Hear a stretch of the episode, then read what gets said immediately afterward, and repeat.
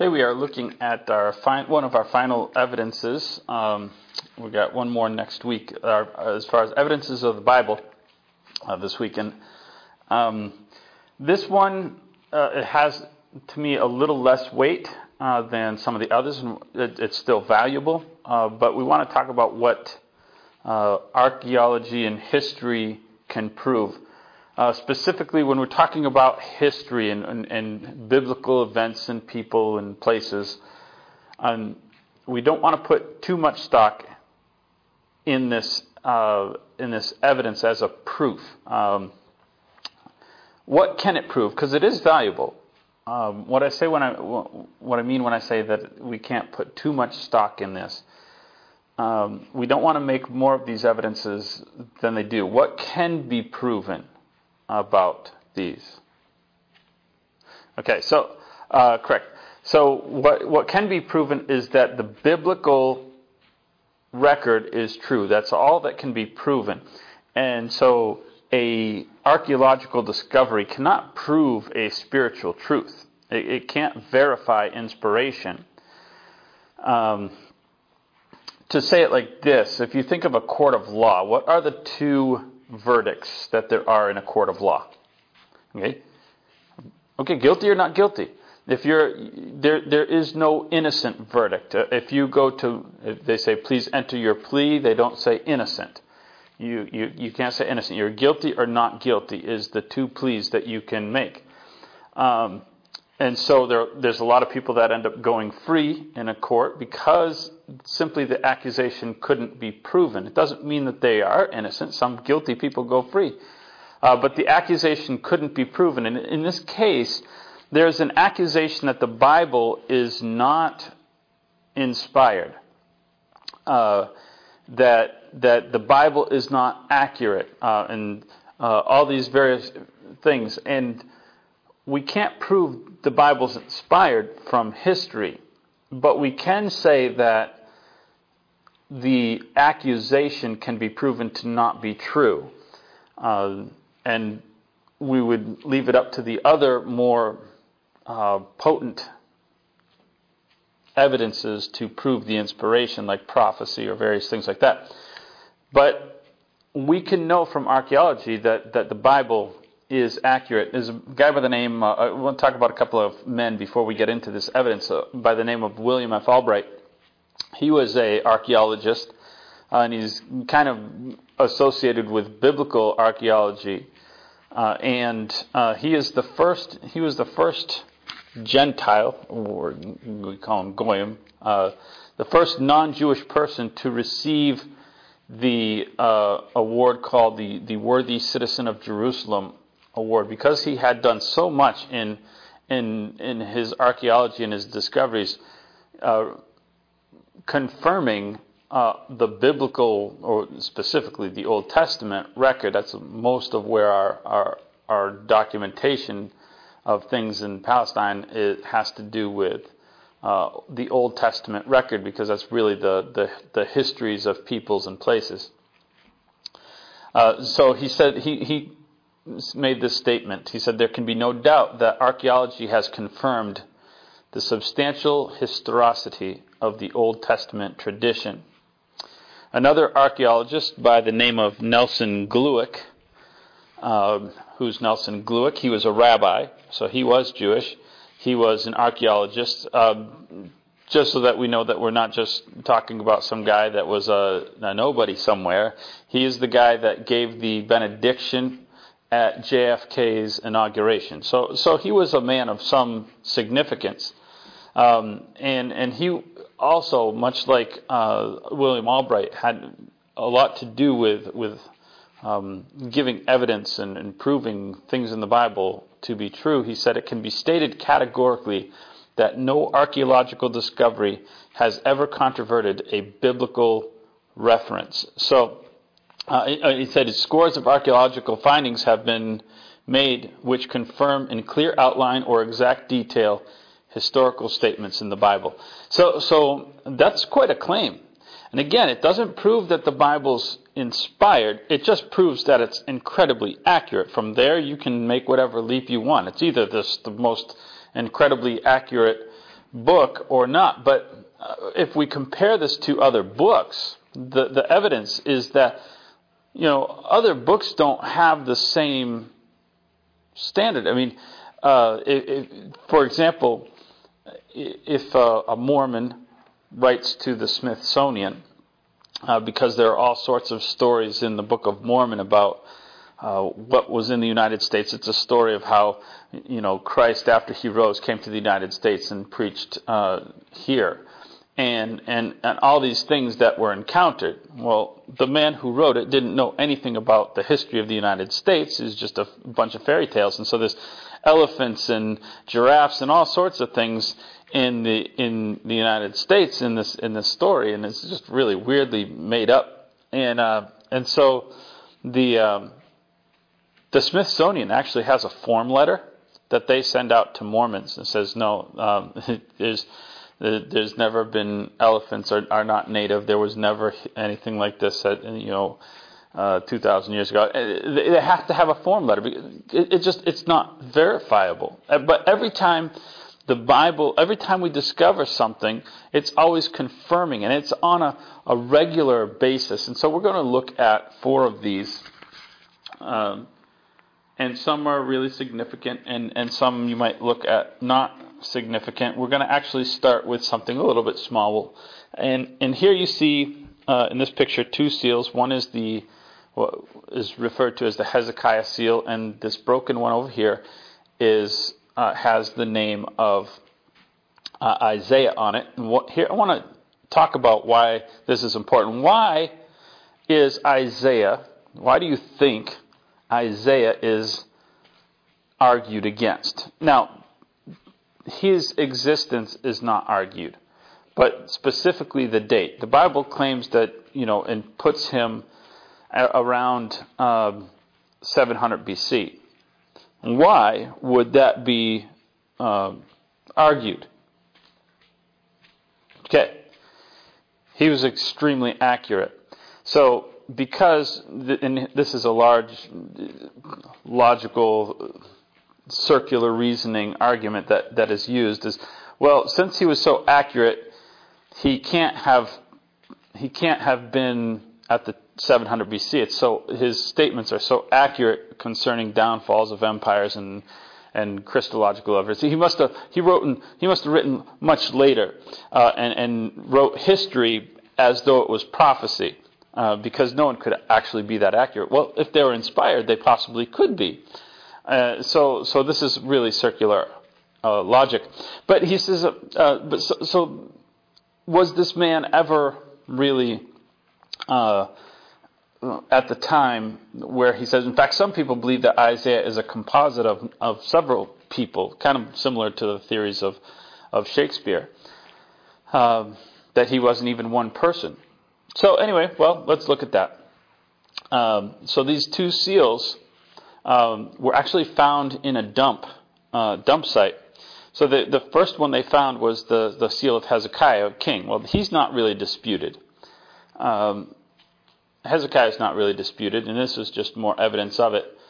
Um, but then, ten feet away from his seal, they found this seal of Isaiah and um, and it clearly has the name of Isaiah written on it. And then there's on the broken part of it, right up near the top here, here's this word. And if the the letter on uh, that's on this broken part, they can't quite make it out. Uh, it, it, so it's an incomplete word. But if that letter, and of course they read right to left, so so it would be the left letter, which would be the last letter. If that is an aleph, uh, which is the first letter of the Hebrew alphabet, then that word means prophet, prophet Isaiah. Now, it's not 100% sure what that could possibly mean. It could be like a, a location or something like that. There's a, a, couple of possibilities that that word could be. Uh, but uh, it would seem highly coincidental to me uh, that that here we have a seal uh, of another. And by the way, these are these these are all blown up and they're very detailed. They're only about a centimeter across. There, it's a, from a ring, taken from a ring uh, seal. Um, and what what's impressive here is that even without the confirmation of this missing letter, it's extremely conclusive. I mean, you've got Hezekiah and Isaiah.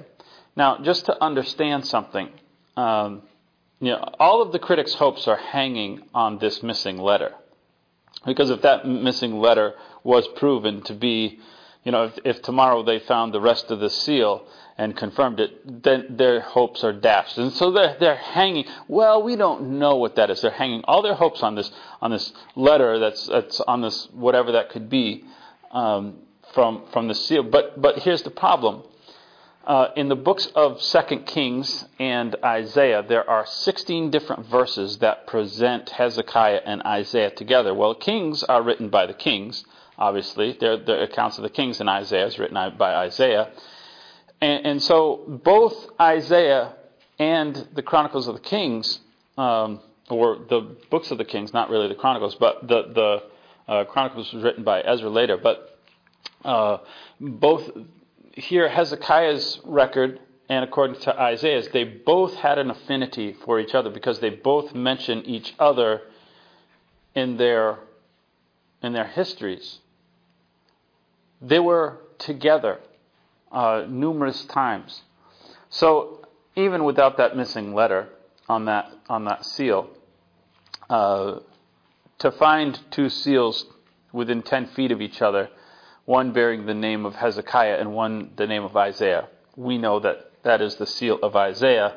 And what that does is that confirms Isaiah's place in history, um, time wise, with Hezekiah, and therefore it confirms that these things are prophetic. So it's just a little, a little teeny tiny discovery, uh, but it confirms the biblical record as being written when it was written, and that is extremely important. Uh, by the way, that discovery was in the year 2015. And so, as I say, we're always discovering new things, and every time we discover something, it just shores up the evidence of, of what we already know.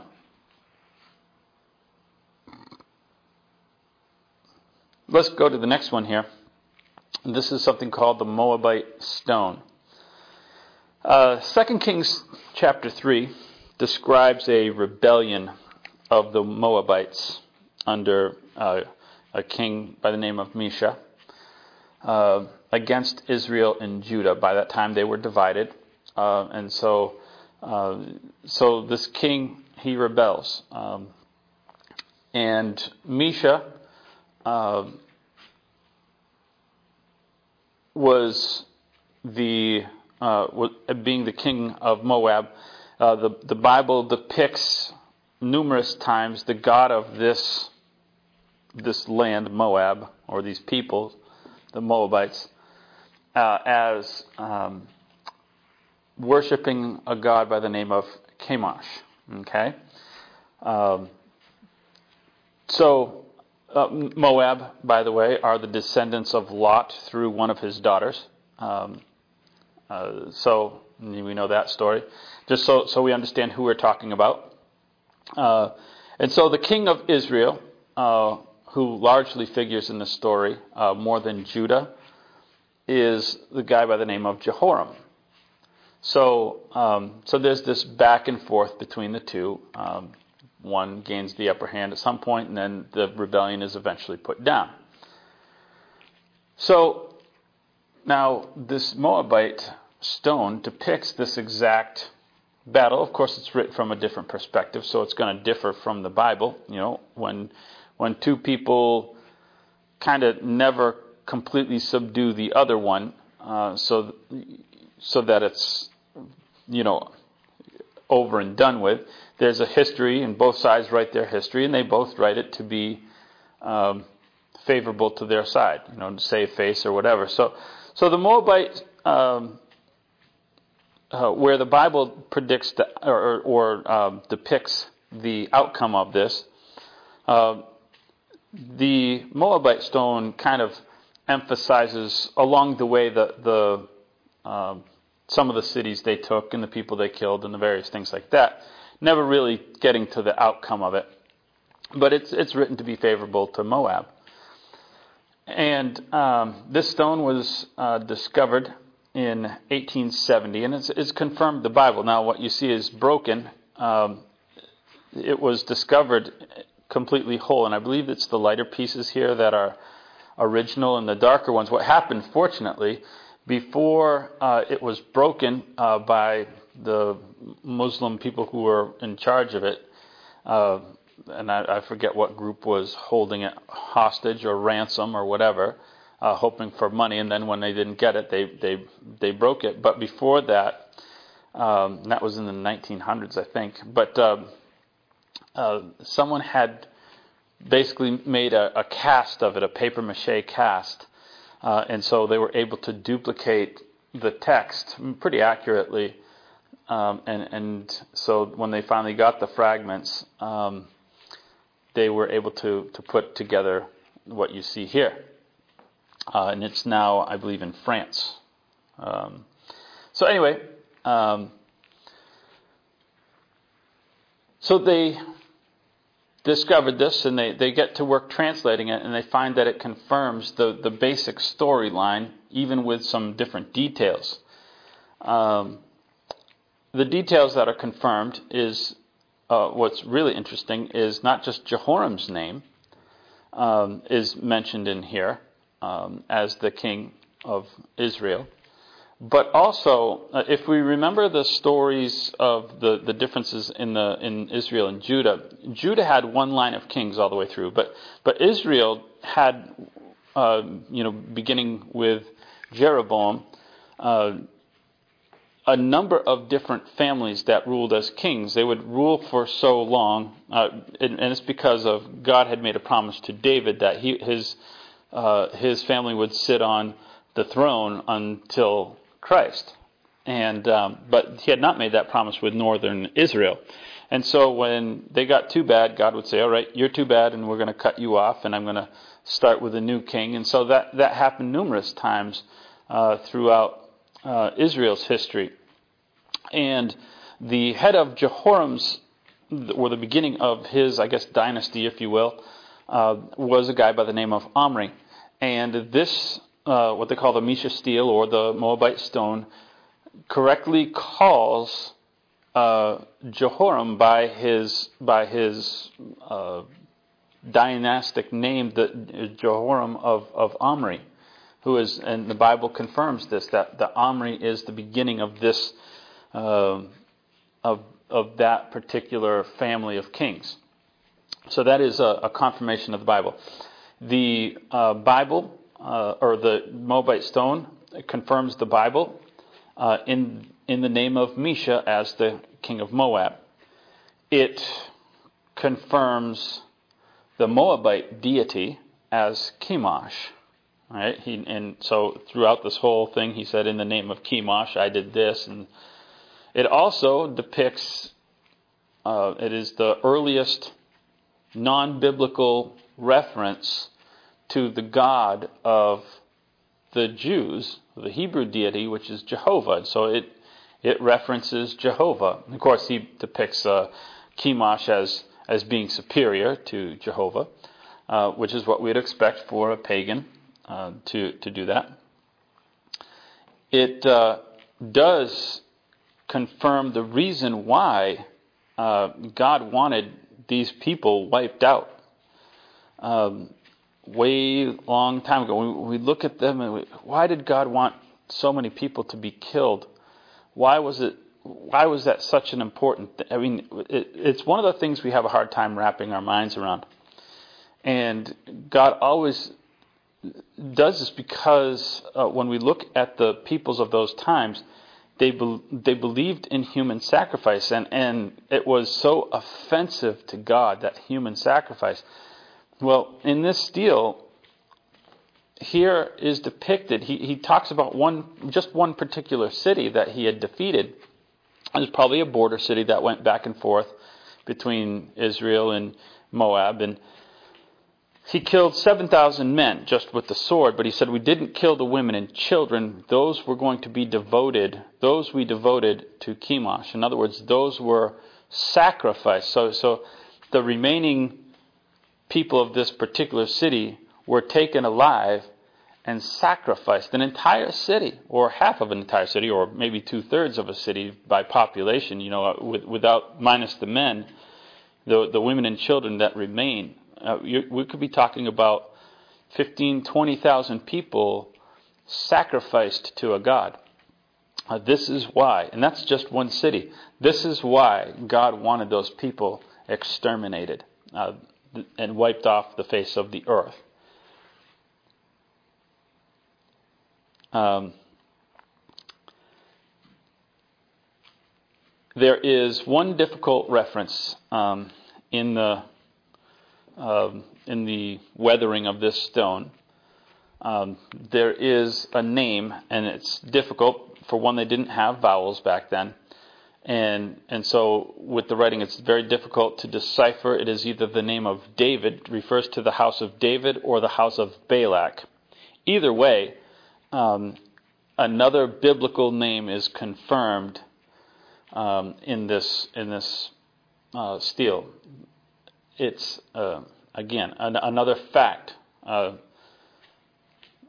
an obscure. And what's really amazing about this is that in the history of of things, you know, as far as biblical history, this event in Second Kings chapter three is such a small event. It's, it's, we're not talking about the flood. We're not talking about uh, the Exodus. We're not talking about creation. We're not talking about any one of David's major battles. We're talking about some obscure battle that happened, you know, uh, just during the period of time, some, some obscure rebellion that was put down or whatever between two kings. And yet here it is in detail Someone thought it was important to write it down. It must have been the most significant thing that happened to Mesha, so he was going to leave his, you know, record for his posterity and how great he was. But uh, it was a big deal to him. But in the in the history of the world, this is an insignificant battle in an in, insignificant location. And and yet the Bible said it, and here's a statement uh, probably thought to be incorrect or just you know, a fairy tale until 1870, uh, when you, the, the, the details of the story are confirmed um, as it's written in the Bible. Again, a small thing. I, so I included a couple of small ones. I want to get to a couple of big ones here. The city of Jericho, you're looking at here. This is the picture, uh, a picture taken from the the north side of it. Um, look, you're looking south. Um, and we know the story of Jericho, the first city Joshua encountered in conquest of Palestine after crossing the Jordan. They were to march around it for seven days. Uh, on the last day, they would march around seven times. Um, if you're if you ever thought that you know that would be impossible to march around a city seven times, understand that uh, as you can see, their cities not so much like our cities. Uh, this is not, you know, you couldn't march around um, Waukesha, you know, seven times on a day, you know, to go around the city. Uh, that that would be physically impossible, even if you sprinted. Um, so we look at this, uh, the distance around, if you marched directly, you can even see, I mean, basically you can see here the walls, where, where the walls would have been. It's just stark where it comes straight up out of the, the land around it.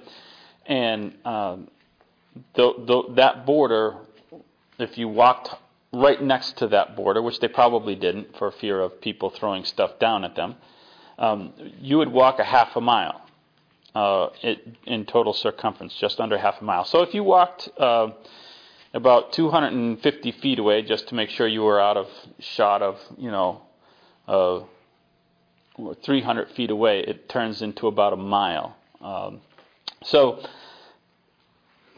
probably, um,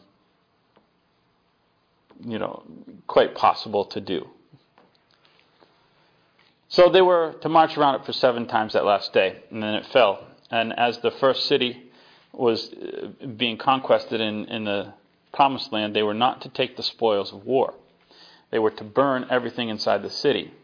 We also know the story of Rahab, uh, and her being, you know, in, in assisting them. She was a prostitute.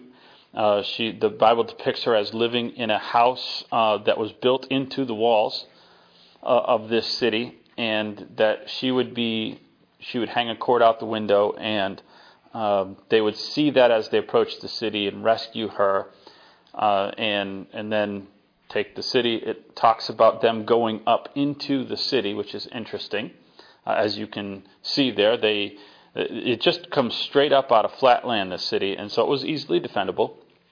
Uh, and and so they had to climb up, which makes it difficult. Uh, Jericho was a a daunting city. Even now, it just looks like a big pile of dirt. But but if you imagine that as a as a well defendable city, you can see how that would be intimidating for people to to try to attack, and why you know they go back and like, I don't know about doing this here. So this was thought, like many, to be just a myth, a story that's a myth, and didn't even know if Jericho existed. In 1868, a guy by the name of Charles Warren began excavating. He was so unimpressed with this. He just, I guess I'll excavate here.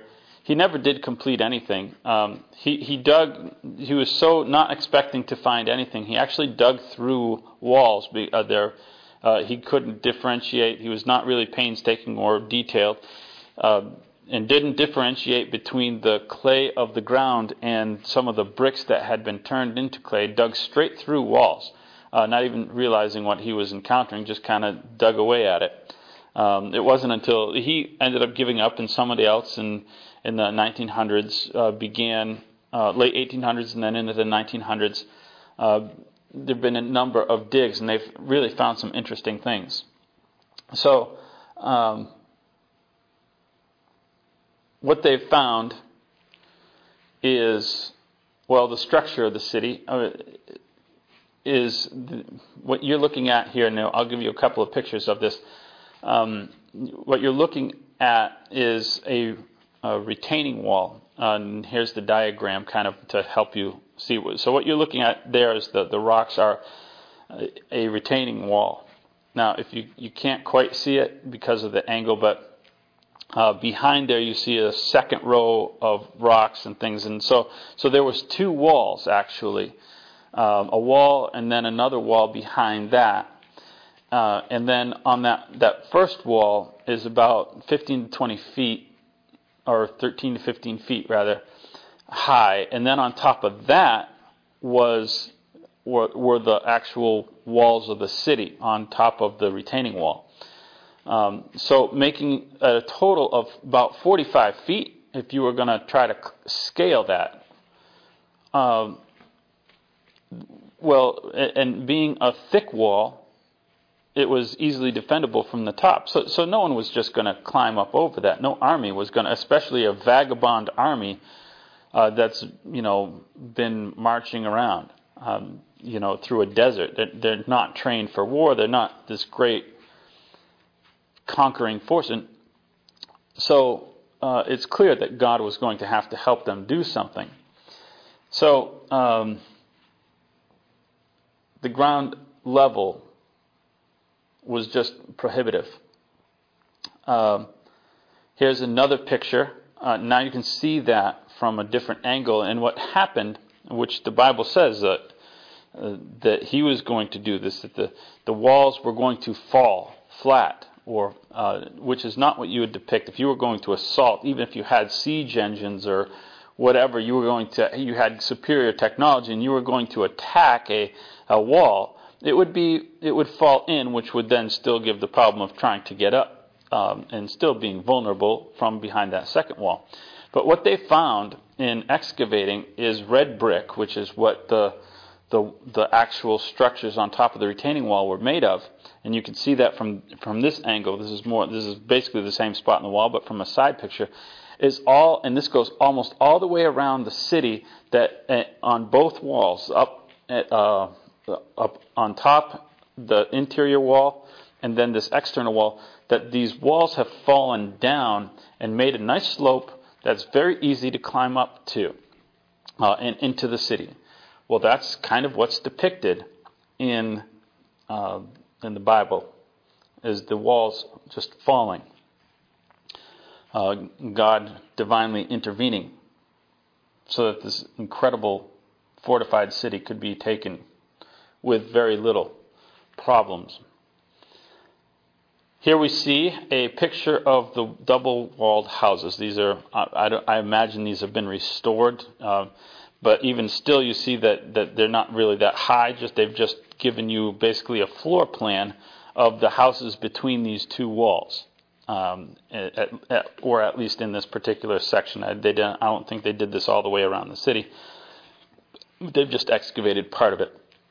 So, um, but you can clearly see a double wall with houses where the Bible says this is what it was like. Uh, right off in the distance, you can see the road, so this is right close to the edge. This is not inside the city. On um, uh, here in, in, this picture, um, you might not understand what you're seeing there, and that circular thing in the middle, and there's a lot of these uh, that have been excavated. Is a, it's a tipped over pot, um, and inside that pot are is grain, uh, and they found a lot of these um, these pots of grain, which shows us a couple of things. First of all, grain was incredibly valuable. Uh, when you would, I mean, you you if if you've been attacking a city and you, you want grain is incredibly valuable.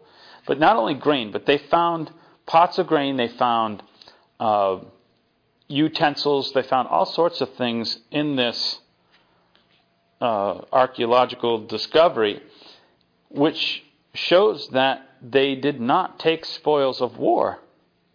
In fact, um, the the there is a, a layer of black burnt onto a lot of, in a lot of these places that in, inside the city, showing that they burnt it uh, and didn't take it. Uh, the, but there's char on everything, and not only are they uh, are there pots of grain, but there are full pots of grain and and and well, what is significant about that is a full pot of grain shows you that there was not a long siege. The Bible basically depicts this as a seven day siege. They were not allowed to go out to their uh, fields for seven days. So, so most of the stuff that they had stored, you know, following a harvest has been untouched. And because it's only lasted seven days before it was destroyed, they didn't really have time to get too far into the reserves that they had saved up for the year. Uh, and that's exactly what we should find. Well, what we find is what we should find, which shouldn't be surprising because the Bible is true. One more picture. This is the north side of the city again. and this is the only section of the outside wall which is still standing. Everything else has been leveled. And this is uh, the only standing section. Now, you know, thousands of years have gone between then and now.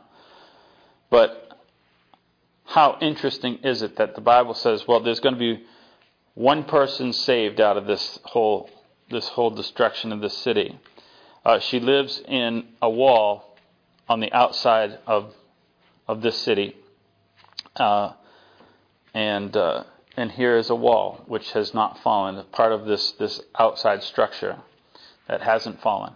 I, I I would say with great conviction that I am probably looking at Rahab's house. You're you're looking at where uh, you know Joshua and Caleb where they snuck in and out of uh, in, in giving their reports and uh, it, it's just to me, again and again, the Bible gets confirmed. Uh, not, not, and, and, again, this is this. What's crazy is that this was thought to be completely myth, and, and it's found. Uh, this guy was just not expecting it because of the, their bias. Uh, in fact, the person that did most of the work on this, um, in discovering this and, and unearthing it, still remains an atheist, or remained an atheist. Uh, she discovered it, uh, Catherine Kenyon, I believe was her name, uh, that did a lot of this work, and, and she was she remained an atheist, although and couldn't accept it. And it's this bias against the Bible that kept people from interpreting things correctly and and not even expecting this that this would be here. Well, but it's right where the Bible says it was, right across the Jordan, right right where we should find it. It's right there. Another one almost like that, and this is to me one of the greatest ones in terms of Bible archaeology. And uh, we'll try to get through this pretty fast here. I know we're going to be a little bit over time. Uh, but is the story of Nineveh. We know the story of Jonah and Nineveh, and um, obviously stories of men being swallowed by fish are hard to imagine. But but also the idea of Nineveh being destroyed. Uh, Nineveh would be like modern day United States. It was it was stronger than Babylon. It was it was the greatest empire at the time up until Babylon. Um, it's an ancient city. It's one of the most ancient cities. It's built by um, by a guy by the name of Nimrod, and uh, just just an amazing city, huge. Now here's a picture of it being right on the Tigris, which makes for a nice picture. Unfortunately, it was located about a half a mile away from, or three quarters of a mile away from the Tigris, so, so it didn't quite look like that. Uh, but here you can see on this map, it's how far it is away. Uh, it's located about 400 miles north of Babylon, and so they were, you know, rival. Uh, rival cities or empires within what's now Iraq. It was a notoriously wicked and violent city. Um, it narrowly escaped destruction around 750 BC when Jonah prophesied to it. It is a huge city. Uh, so here's a map of it. We'll come back to this, and and uh, if you can't see it right away, I will. Now the outline of the walls probably brings that out. Now you can quite clearly see it. Uh, is huge. It, it, it, dwarfs other ancient cities. I mean, it's small by today's comparison, but, but it was three miles uh, long north to south, one mile wide. The Bible tells us that Jonah got a day day into it and said, "All right, that's it. I've given you enough, and I'm going home."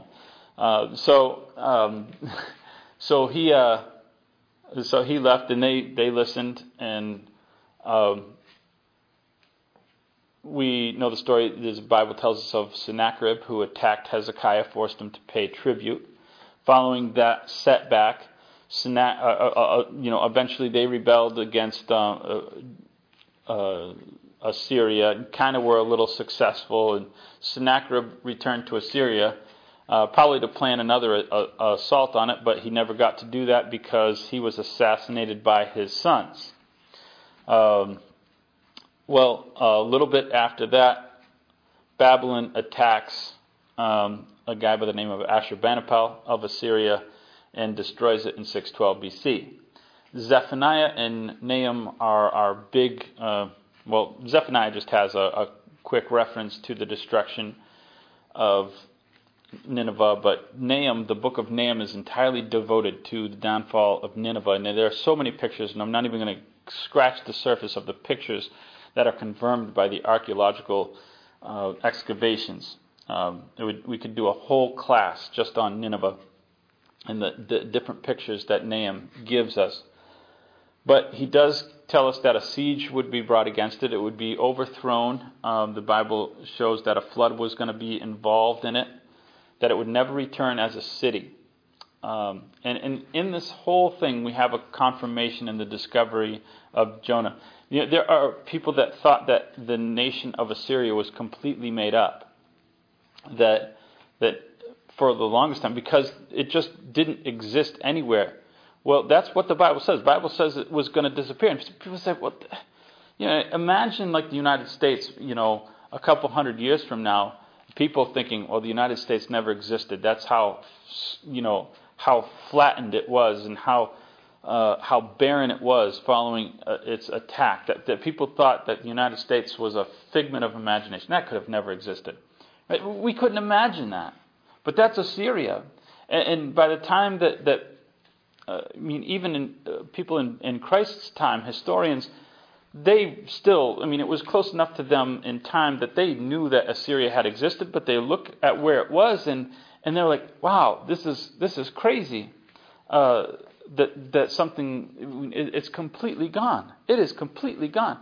And so, as, as history and, and nature took over the land, uh, it became so barren that, that people really they would walk across this, this piece of land and not even know what it was until they started excavating somewhere and started finding some things.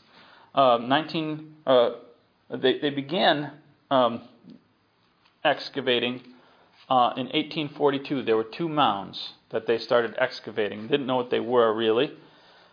Um, they did know that one of them. Well, we'll get to one of the the other one in just a second. But uh, at the same time as, or actually no, a little after they were excavating in Babylon, they found some. Uh, uh, they found some records, and here's a picture of what they call ABC th- uh, 3, which is the Assyrian Babylonian Chronicles, and this is the third one that they found, and it depicts um, this this attack of uh, Babylon against Assyria. Um, and it gives some, some great details uh, that confirm. Uh, now, there's a little bit of a difference between different accounts. This account, which is Babylon's, and a guy by the name of Diodorus, who is a Greek historian, he, he recounted that there was a two year siege, and the Babylonian chronicles um, uh, give a three month siege. There's a little difference between two months and three year, or two years and three months. But there was an initial siege which wasn't very successful by Babylon, is what kind of in harmonizing these. And then Babylon got some help from three other nations. Um, and that began in earnest. And they they attacked. Well, the siege was very difficult because, as you can see, off of the Tigris is this river called the Kosa River, and it goes right through it. And because of the sheer size of this place, they were able to grow crops inside of their of their territory. And so, so it, it made it very difficult to conduct a siege. They've got water, and they've got um, they've got land to grow stuff in. And I mean, this city was three si- times the size of any other ancient city. So, so it's it's you know this is unprecedented. Well, what they decided to do, what Babylon decided to do, is to they right here at the Tigris, where you can see right here, they, they dammed it up, and what that did uh, was force, it slowed down the water, but it backed up the river. When it backed up the river, it also backed up this tributary to it, and um, and it broke apart the walls. It just kind of like it softened the walls of the gate, and the gate fell into this thing.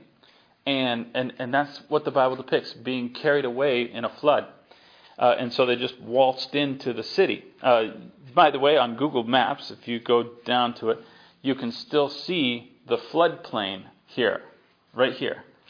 So um, now, some people think that that floodplain was there actually deliberately put there to try to um, keep somebody from, from being able to do this to the city walls. Um, either case, uh, it illustrates that the Bible accuracy, how this how this great nation fell, that a flood was involved in it, um, and its complete destruction.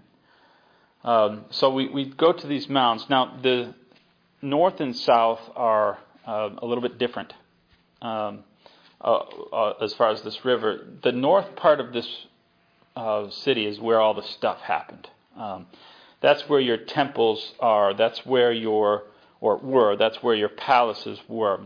And that is still um, uninhabited. You can see that there are dwellings in the southern part, and I'll come to that in just a second. Because uh, wait a minute, if the Bible says it was never going to be inhabited again, it's being inhabited and uh, things like that. Well, it doesn't technically say that it's uninhabited. It just says it's not coming back as a city, which it hasn't.